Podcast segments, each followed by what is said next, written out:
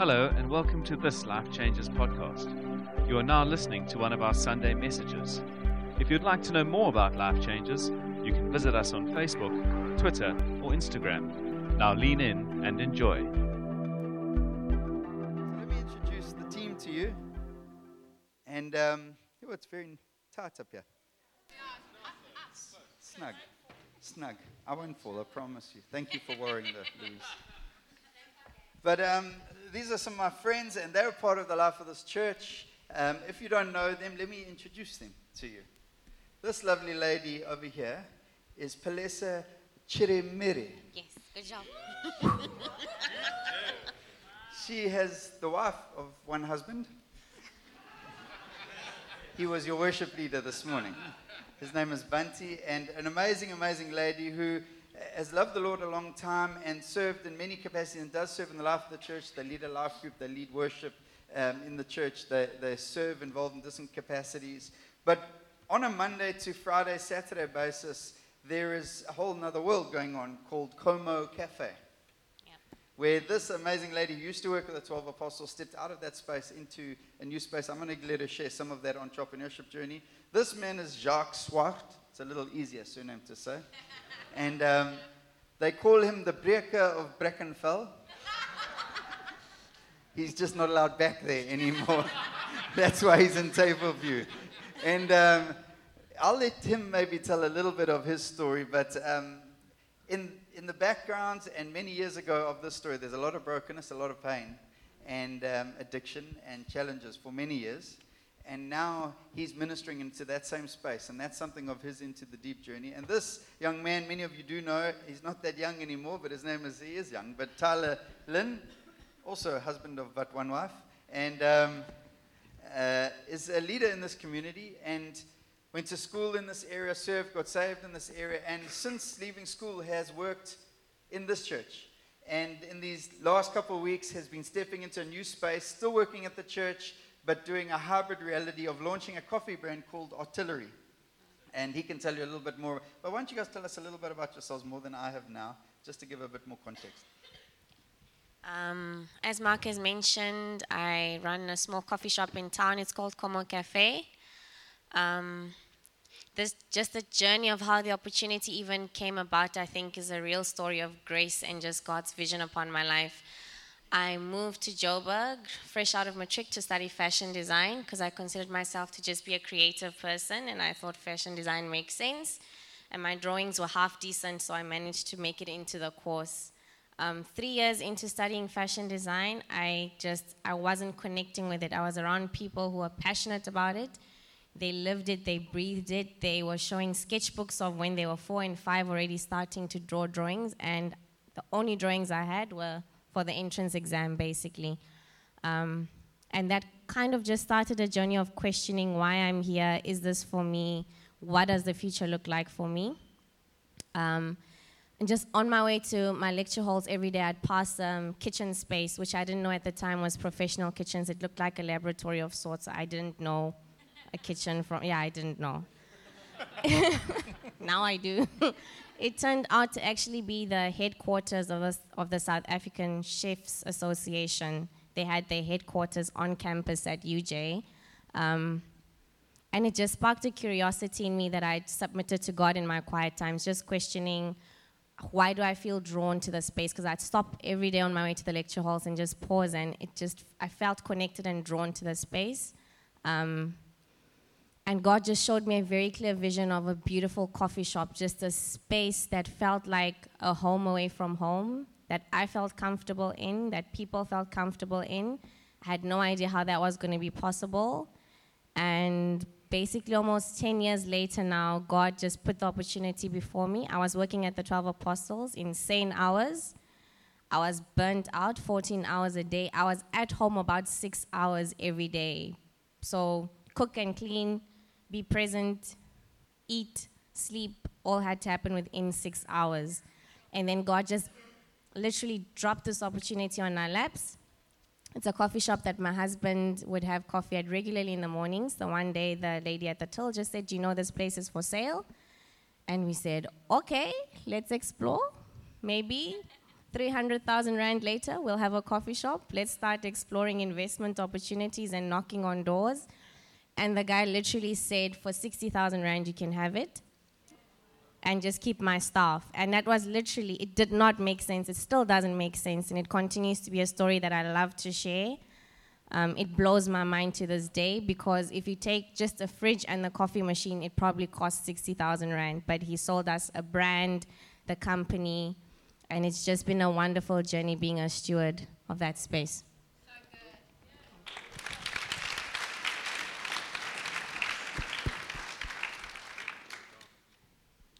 I'm Jacques. Um, I won't go into too much detail, but um, just to give you a brief overview of uh, kind of my story when I was 17 years old, uh, just before my matric end exam, I got arrested for quite a number of accounts of house breaking and theft.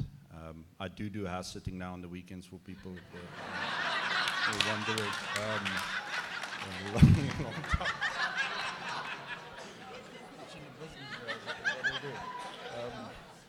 Do you know your way in and out? eh?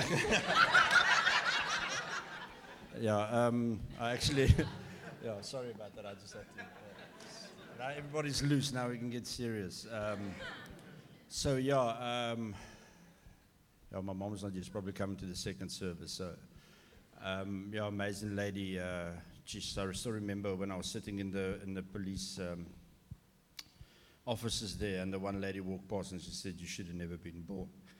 Um, yeah. Um, and um, and um, and yeah, eh, like um, they phoned my mom, and my mom couldn't believe it because she just had an aneurysm, like a brain aneurysm, and she was going to die. Um, but miraculously, God like stepped into that situation, and and I just like have these like moments of where God just like steps into the situation when you're like at your end, you know, when you think you can't go on anymore. But that's her testimony to tell. So you know, like I'm going to court, like all the rest of like the oaks are there, the paper rights, like I'm like this head of the syndicate because I'm the only minor involved and nobody else wants to spend 10 years in jail. But uh, the judge says, and I'll never forget this, he, he said, and I'm like, go there and I'm like, dude, I'm a drug addict, you know, like, I, I, you know, I don't have any control over myself and things like that. And this judge looks at me and he says, drugs explain a lot, but it doesn't excuse anything. And those words haunt me too today. But like somehow, you know, I walked out of that thing with like no criminal record, was able to, um, you know, get my life straight for a while. But you know, Jesus was like on the back burner. It wasn't like at the focus and things. So it didn't last very long. It lasted a couple of years that I could actually do that. And then, you know, I just fell back into that same pattern of addiction and and yeah, just a sad story, eh? just like that being stuck in that, that loop of addiction, you know, all the pain and everything that goes with it. And I really wanted to get clean, eh? like, geez, I like really want. I, and, I, and I go back to that place and I think about myself, you know, and I think how, badly I wanted it. And I, and I went to churches and I sat with pastors, and you know, they just couldn't offer me help. They, they just couldn't. Because I looked in the oak's eyes and he didn't know what to do. They could just literally lay hands on me and pray for me. But my salvation was never in question. What was in question was like, you know, like, you know, who's to like show me? Who's to like walk this thing out with me? And um, and you know, luckily, you know, my mom like went to like the support group down the road here for like six months, and then she phoned me and she said like, hey, listen, there's this farm out there, but this is like the last thing I can do for you. Um, couldn't afford to pay for it you know, I went out there first week there, like even like steal that car with all these tools in it, and I'm like, you know, like I'm gonna hightail it out of here, and that's like me like wanting to be there. Like I wanted like to get clean. I wanted to get my life straight. You know, I wanted to, and um, and and the amazing thing happened is like the oak comes back, and like everybody else who was there just like scatters. Like nobody's left. I'm like the only guy left there standing. And like, there's a big guy, and he comes up to me, and I got like a little knife here in my pocket. You know, I've, I've been to prison, bro. Like, I, you know, you don't scare me, bro. I'll take you down. And um, and this oak like does something. You know, he takes out this little bottle of oil. I've never seen it in my life, and he like and he starts anointing the house. He says, "You defile God's house," and he like goes off on this thing, and he starts praying in tongues. And I've never seen anything like this. I think this oak's like man, manifesting. He's like demon possessed or something. Like I got to stop praying for him, bro. Like, and. Um, and all of a sudden he just turns to me and he like takes this oil and he like he like anoints me on the forehead and he says, You know, I'm going to show you something. I'm going to show you something that you've never seen before. I'm going to show you love and I'm going to show you grace. And I'm going to let you stay in God's house. And, um, you know, fast forward a couple of years, you know, now, 10 years later, you know, I'm still clean, got a beautiful wife, beautiful kids. my second wife, that's my second wife. Um, beautiful wife, you know, got a fantastic job. I'm planted in a community table view where the cops aren't stopping at my house every day. Um, it's, it's, it's, it's really cool. Life is life is like so good. Like God is God is a restorer, um, and and and th- and that's my mission. That's what God's called me to do to to like minister into that spaces, and and I think we'll get into that a little bit more. But that's my story: rags to riches, penniless, homeless, hopeless. And, uh, and Jesus comes in, you know, and he rips the carpet out from under you and he says, You ain't seen nothing yet.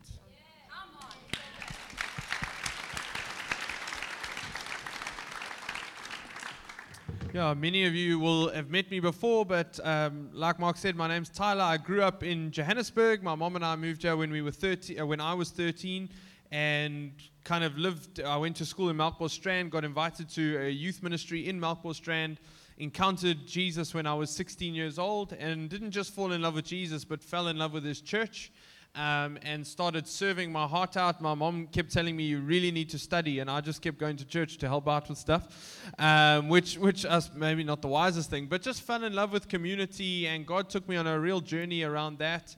And then I started serving, and then at 18 years old, I said to Wally Gersmeyer, who led this church, "Can I come and?"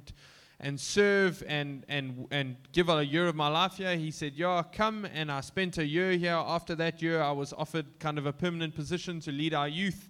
And then did that for another year and a half until 2013. And then, yeah, and I've been here ever since. Um, part of the woodwork, I can tell you when this building was still beige and there was a door behind that um, drum cage, and there were a whole bunch of very different things here. Um, but yeah, I've been an incredible journey of seven years. And then just to give you a bit of context to the coffee reality, um, when I was 17 years old, a man in this community, Dean Rass, who ran his own little coffee company called the Good Coffee Company, it was a trailer that he used to park on the top of Blouberg Road, and he would have a couple of guys that would sell coffee in traffic. Um, and he used to do events, and obviously I couldn't help him during the week, but he said to me, Hey, do you want to come help me at an event or two? And I remember we're going to a, an event on a wine farm in, in, in Cape Town and doing coffee for, I think, 350 people. We had half an hour to make 350 coffees. Um, I remember I got home and there was coffee in my shoes. I don't understand how that works. But, um, but I, I just loved it. I loved serving people. I loved what it, it just absolutely loved the journey and got started getting involved, started making coffee in the coffee bar, which is now our kids' ministry room at the back there, where we had like half a machine and a little box that we had ground coffee in that we used to put in the portafilter and then put. And I just loved serving people, fell in love with coffee, and just started a journey of learning, of making friends, of meeting guys in the city who are are guys who love the coffee space, and yeah, and just fell in love with it. So that's a little bit of my story. So part of the into the deep is stepping into new spaces, and, and God calls Simon into something totally different. I don't think Simon woke up woke up on that morning going, "Hey, I'm going to become the guy who walks with Jesus for the next three years. That carpenter guy, I'm walking him." He didn't have that in the plan for his day, and yet God had a different story. Maybe, Palesa, just for you, um, I'm watching you guys. Um, if you guys might not know, but Bunty travels a lot for work, sometimes two, three weeks a month, comes back on weekends, leads us in worship. He's got a wife, they've got a business. There's dreams, there's passions. How, what does that look like in terms of a into the deep story? And, and what maybe are some of the things you've had to overcome?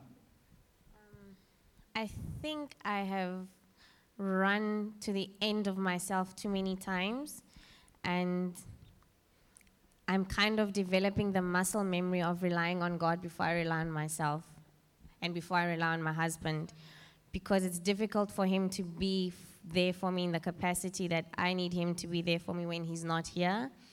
And sometimes it's also difficult for me to know myself well enough outside of my identity in God to know I need to pause, I need to breathe, I actually just need to be on my knees now versus what's at the top of the to do list and oh no, I didn't do it, and then a cycle of self condemnation that comes from that.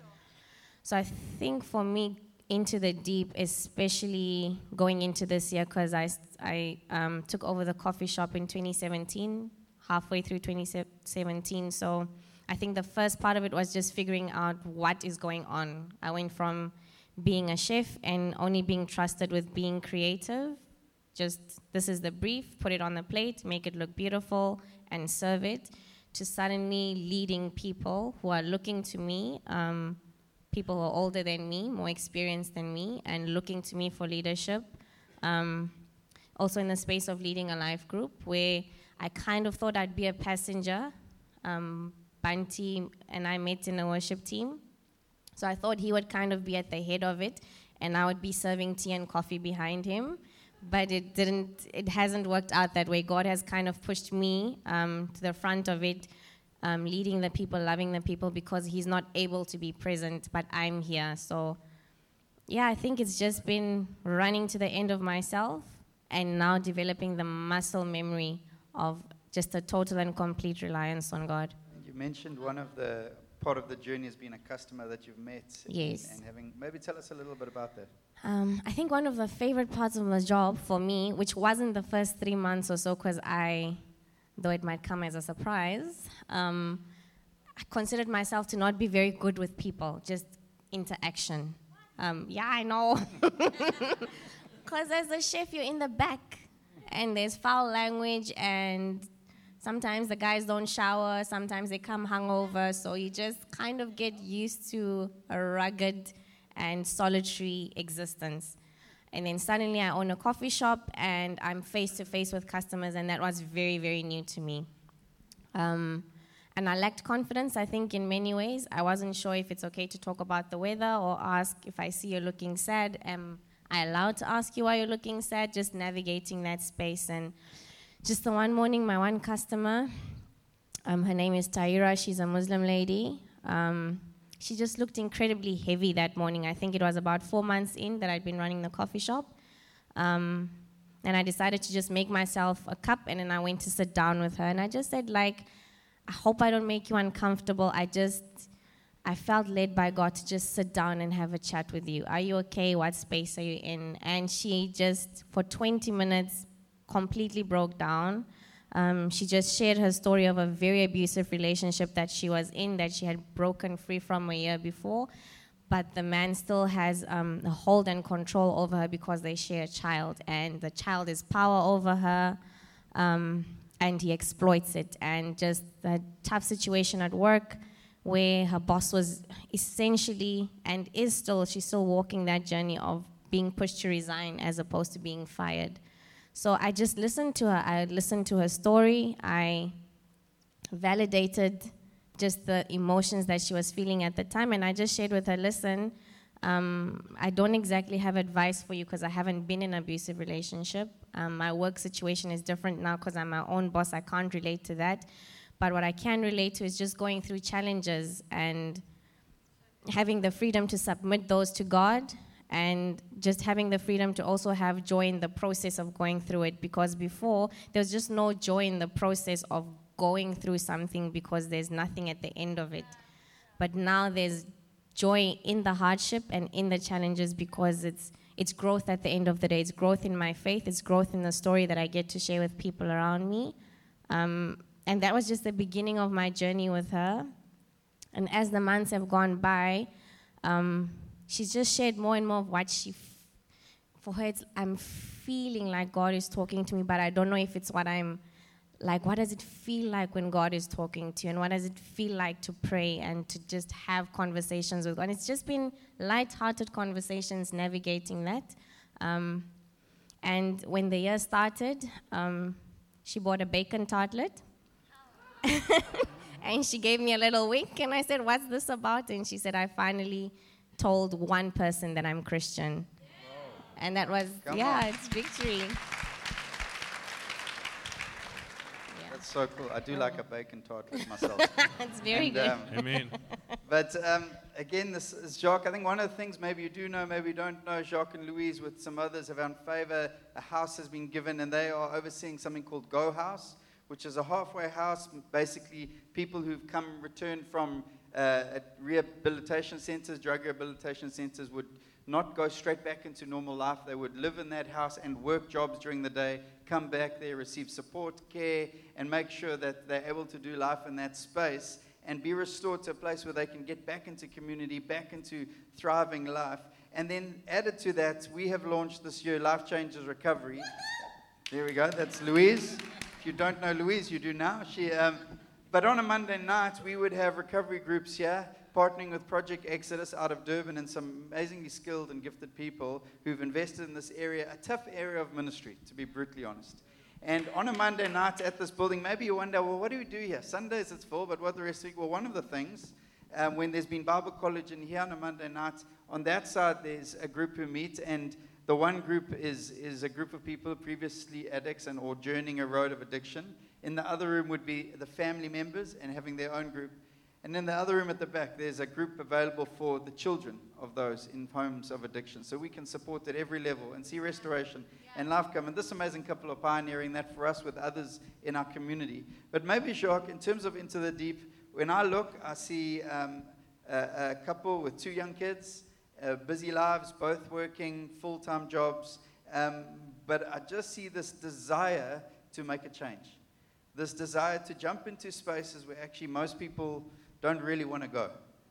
And um, comes with a lot of cost um, that um, most people won't really know about. But maybe help us understand the into the deep journey for you, recovery, and your passion. Why, even though there's danger in the space and cost, why is it will you keep jumping?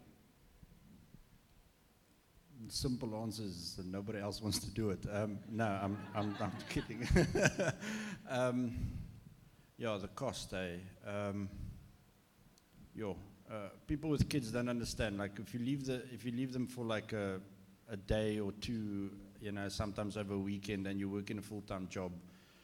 That's the only time you actually get to see them and actually see them grow up. And you go away for like a weekend, and like me and my wife, we've been, and, and you know, we're not. I'm not, I'm not complaining. That, um, I, I, finally understand the difference between a, a went one and a sent one, and um, the church has been fantastic to like partner in the vision with us, and um, you know, just to put us into that space and making the introductions to the people from Anthem Recovery. And, you know, like God sees your passion in your heart, eh? and like I, I I do it because you know what God God gave me so much. You know, like I've, i just remember my story, and if there wasn't a guy like Stanley Woods who left a job and actually went out to do something um, in the space of addiction, you know, like where would I be? You know, would, would, I just be another guy that was coming to the church here, you know, getting a cup of coffee, you know, trying to hustle some bucks out of somebody to go and score later that Sunday? Um, the, the, for me, the, you know, Mark's got this wonderful thing of saying, he says, it's not what it's cost, it's what it's worth. And, and what I see is I just see souls and I see people who are lost. And, and, and, and I pray and I say, Lord, there must be a better way. There must be a better way. And I've been praying this prayer for years. And um, I left my previous church because I was actually just at the point of burnout. I was actually just like very, I was ministering like all the time. I was going everywhere. And I didn't even have kids then. And I just felt like, um, and, and, it's not because there's no support, it's because people don't understand. Um, if people don't have the heart for it, then um, you know, if, if, it's not your passion, and, and that's why I think it's important um, to actually like realize and pray to God and ask Him, like, what's my passion? Like, what's the area of ministry I should actually get involved in? Like, how can I actually bring your kingdom in this space? Like, I know, like, I'm supposed to be on the worship team, but I just can't fit that into my schedule at the moment. Um, but so you know what, and um, and and it's not just and, and, and people think it's easy. People think it's easy for a, for a leader of an organization to say, and trust me, I've met with many pastors all over this community. It's not easy for a guy to say, here's the premises, come and use it. It's not easy because it's a dangerous thing that we're busy with. Um, it's, you're dealing with people's lives, you're dealing with broken people. Um, you've got to manage an expectation. Um, it's like people come to one meeting and they think, wow, like God's going to do something now. That has got to go back to the street. Know, my heart's got to deal with that of going back to the street. I know at my house that we've got, I've got a bed open, but I've got to send this guy back into the wilderness because God's not finished with him in that process. And I've got to trust God in that process. So in that space, it's like really, it, it grows me. But I see God's favor and I see, I see God.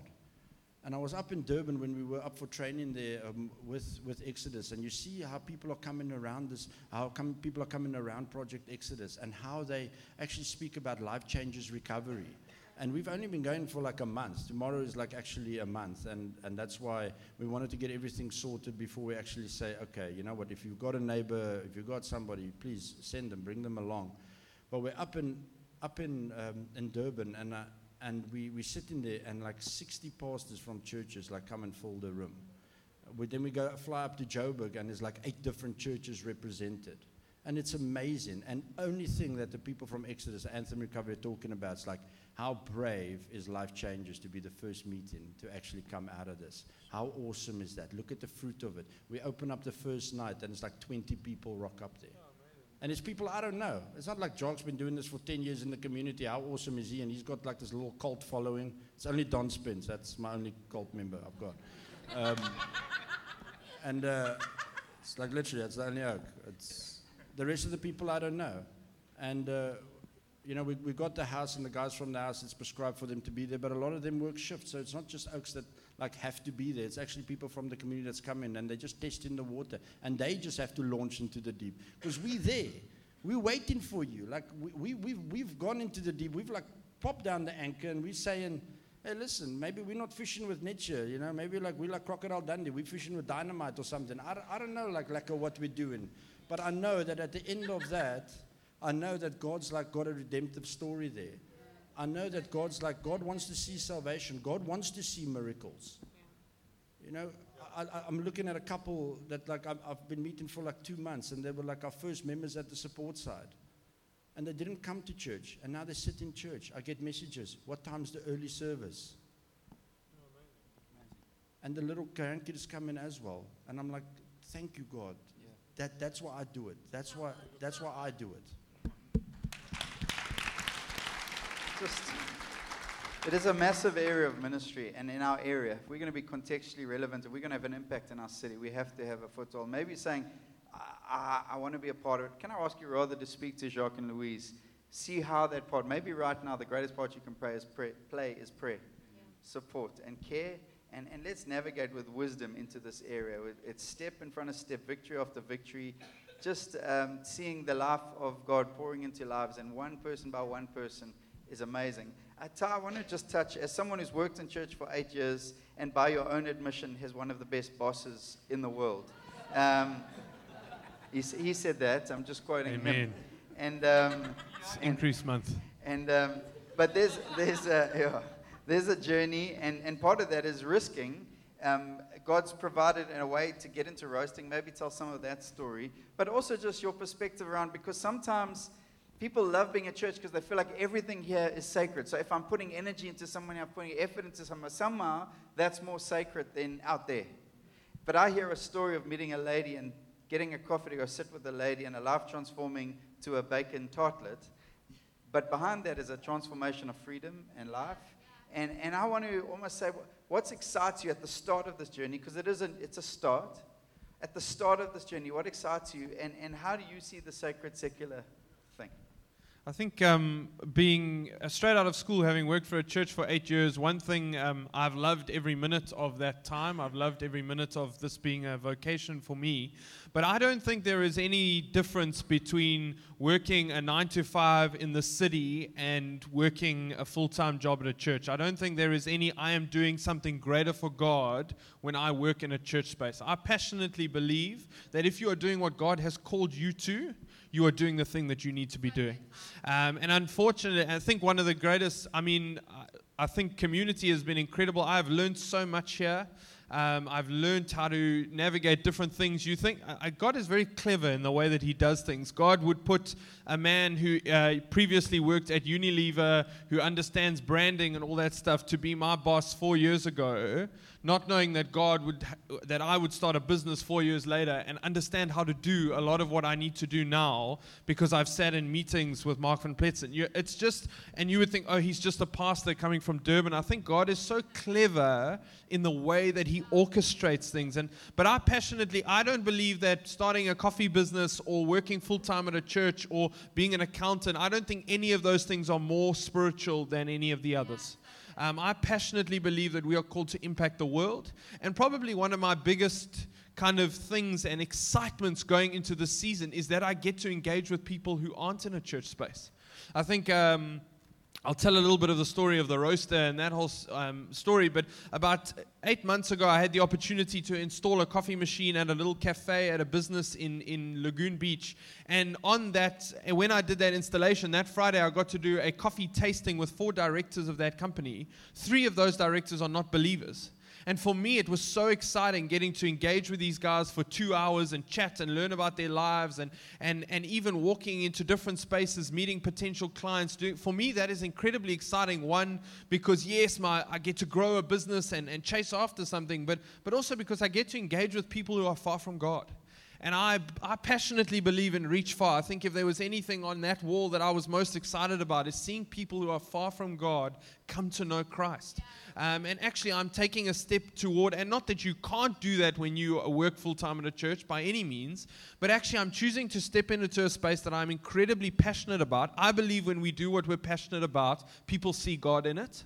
Um, and so I'm choosing to step into a space like that. And, and God has, I think, for, for seven and a half years of working at a church, God has, has used me. He's prepared me. He's taught me things. He, um, he's put the brakes on these things. If you know anything about me, I want to do everything now. Like, if you know anything, I, if I wanted to start a cafe when I was 18 and I'd left school because I loved it, and in my head I could make a plan and get it done and that kind of stuff. But God is very clever in the orchestrating of what He's called us to. And, and I have the privilege of having worked in a space that I have loved and now get to step into a space that I equally love. I think for some people, the challenge is you're not in a space that you necessarily love. But God wants to use you in that space. He knows the desires and passions of your heart, and He will orchestrate those things. You'll go from 16 hour days to going and owning a business, which is an incredible business. They make phenomenal chicken and mayo sandwiches, in case you're wondering.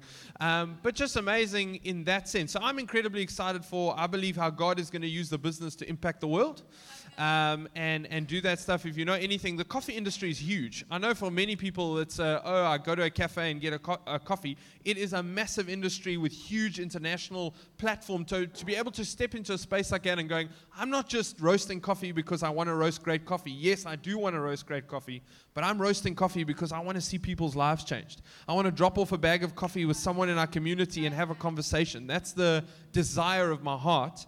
Um, just a fun story in the, the roaster journey. Like I said, I've been part of church working here for many years. There's a church in Joburg called Urban Life Church. Um, we connect with them. We're very close with that church. And Mark is very good friends with a man named Craig Clark who leads that church. I just happen to be very could develop a friendship with a, a, man named Kevin Clark, who is his son, who started his own cafe in um, Johannesburg. We call him Smiley Kev. You'll never see him smile in your whole life, but he loves Jesus. And but an amazing thing is, I went. I, Mark actually phoned me one day. He said, "Hey, bro, do you want to go to Joburg to go and, and spend a day with Urban Life?" I was like, "Amped, I'll do it." We got in a car. Mike went with us. We went to go learn for two days. And by chance, God orchestrated a moment where I was sitting in his lounge in the evening having dinner over an incredible spaghetti, what was it? Mac and cheese, because that's all he could cook because his wife was away. Um, and he said to me, I said, Hey, bro, I'm sorry, I would love to start my own thing one day. And he just looked at me and said, I've got a roaster. Do you want it? Um, he gave me that roaster at a ridiculous price. It is ridiculous. I paid less than half of what I should have for that machine um, and has allowed me to pay him off, actually, which is adding cost to his pocket, and has also been the most incredible support to me imaginable. Where actually I could take customers that could potentially be his customers. He's gone, No, I will support you. I'll give energy. The day I launched the business, he posted on his personal Instagram and his business Instagram that I had launched. It's just incredible the way God will orchestrate things when we are willing to submit to his timing um, and when we hear his voice and he opens up a, a space for us. I think uh, one of the things we said at the start of the series, there's danger in the deep. Yeah. So for this is a young married couple who's married to Kate. They got married um, beginning of last year and stepping into a new space, sowing. This is also a young family with young kids risking Monday nights. I came here on Monday nights and Louise is with Ruben in the back room while Jacques is out facilitating teams of people. And I'm going, hey, God, thank you for people who prepare to take risks and, and for your kingdom. This is, no one knows necessarily what's going on in the background. And then a young lady actually says, We're going to step out and risk it. Busy times of life, but actually, there are potentially Muslim people who need to know about Jesus. And sometimes you're going, Well, what does coffee matter in church? Well, it doesn't.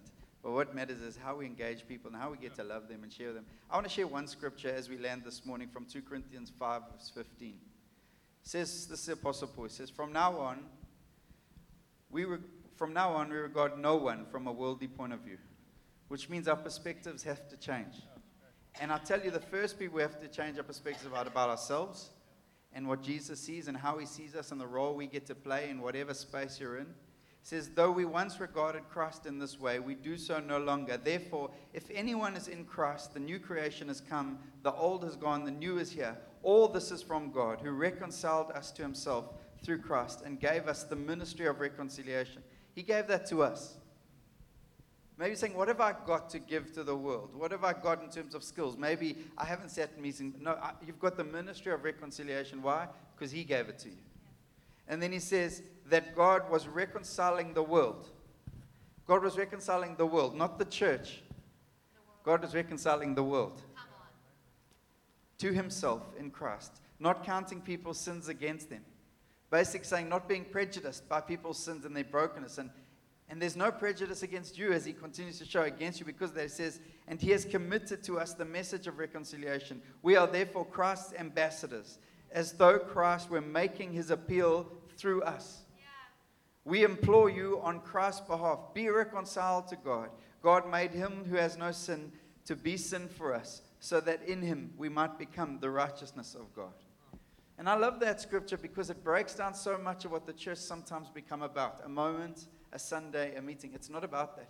It's about the ministry you and I carry into the world. Whatever space we work in, whether you love your job or hate your job right now, whether your boss is good to you or not good to you, go read the Bible and encounter the great men and women of God who counted in the toughest environments. And then understand that God has spoken, is speaking through. It says, as though Christ is making his appeal through you, through us. As you go out, accountants and eh, econ- economic specialists and whatever specialists people are. I ran out of examples there for a moment. I want to tell you there's a message inside of you, and it's not yours, it's His. I want to tell you when you open your mouth with faith, there's the power and the potential of heaven to come in that space. I want to tell you that God doesn't look at you with the prejudice of your past. God looks at you and he sees the perfection of his righteousness of his son Jesus, and he says, I'm going to pour out my grace to this person. In factory floor shops, rooms, in, in workshops, in specialist environments, God wants to use us. And we speak about into the deep, not because a clever idea, but because I fervently believe our mandate, this cannot be the highlight of the church week. Is that okay? This is not the highlight of our week. The highlight of our week is when we have coffee with people who have no way to freedom and life. The highlight of our week is when we're pouring ourselves. A phone call comes at 11 at night from someone who's messed up many times before, but God says, This time I'm going to do it, and this time we can break it. The highlight is when young men and women trust their father so much because he is faithful and kind to step into new space to make a difference in our city. Those are the highlights. And we don't always, we're not always good at sharing those, but they are. Can I ask us to stand for a moment? And next week we have Terry and we're changing tech. But I wanted to take this moment just to call us to something. Again, Simon Peter wakes up in the morning, a fisherman. Today I'm going, I'm going to fish all night. I'm going to carry on with life during the day. I don't think he expected, as one preacher once said, to become Jesus' Uber driver for the next three years and sent on a life that looks very different. And yet, he said yes. And I want to tell you, Sometimes we look ahead and we hear stories of faith and we hear stories of meeting people of different religions. We think they're a thousand decisions away. I want to tell you they're normally just one decision away. Just say yes to Jesus. Forget all the other hurdles. Forget what the prejudices might even be about you. The Bible says they're no longer upon you because of the blood of Jesus. And start to walk. And as you walk, know that you walk with Jesus like the disciples did, as broken as they were. And I promise you, we'll see miracles. we'll see life and we'll see stories of Into the Deep happen again and again and again. And they'll look like engineers and doctors and teachers and politicians and all of the above. Can we raise our hands to Jesus? Even now, Jesus, without hype, without a piano in the background, without anything, just you and your presence and your word. I thank you for these testimonies and these stories. I pray let courage come to hearts today. I pray let strength come. I pray conversations would be ignited with people we've worked with for years and never had the courage to start up that conversation like, You look sad today. How can I help you? Can I tell you about the one who brings life and joy regardless of the circumstance? Sometimes it's going to look like stepping into impossible situations to see the kingdom of God come, the kingdom of God breaking in. I pray, God, do something with us. Come like a chiropractor, Spirit of God, in our lives and shift us, align us, adjust us to your word that says we are ambassadors for the King, called to make his appeal in the boardrooms, on the streets, in the classrooms. We'll sing your praise, Jesus. We'll glorify your name. Send us out. Send us out full of power. Send us out with courage. Send us out strength. And I thank you for your people. I bless every person today, God. I thank you for your sons and daughters. And I ask, let your church shine at this time. Let the city of Cape Town and the nation of South Africa know that Jesus is King, that Jesus is glorious, and Jesus is able. We worship your King. Amen.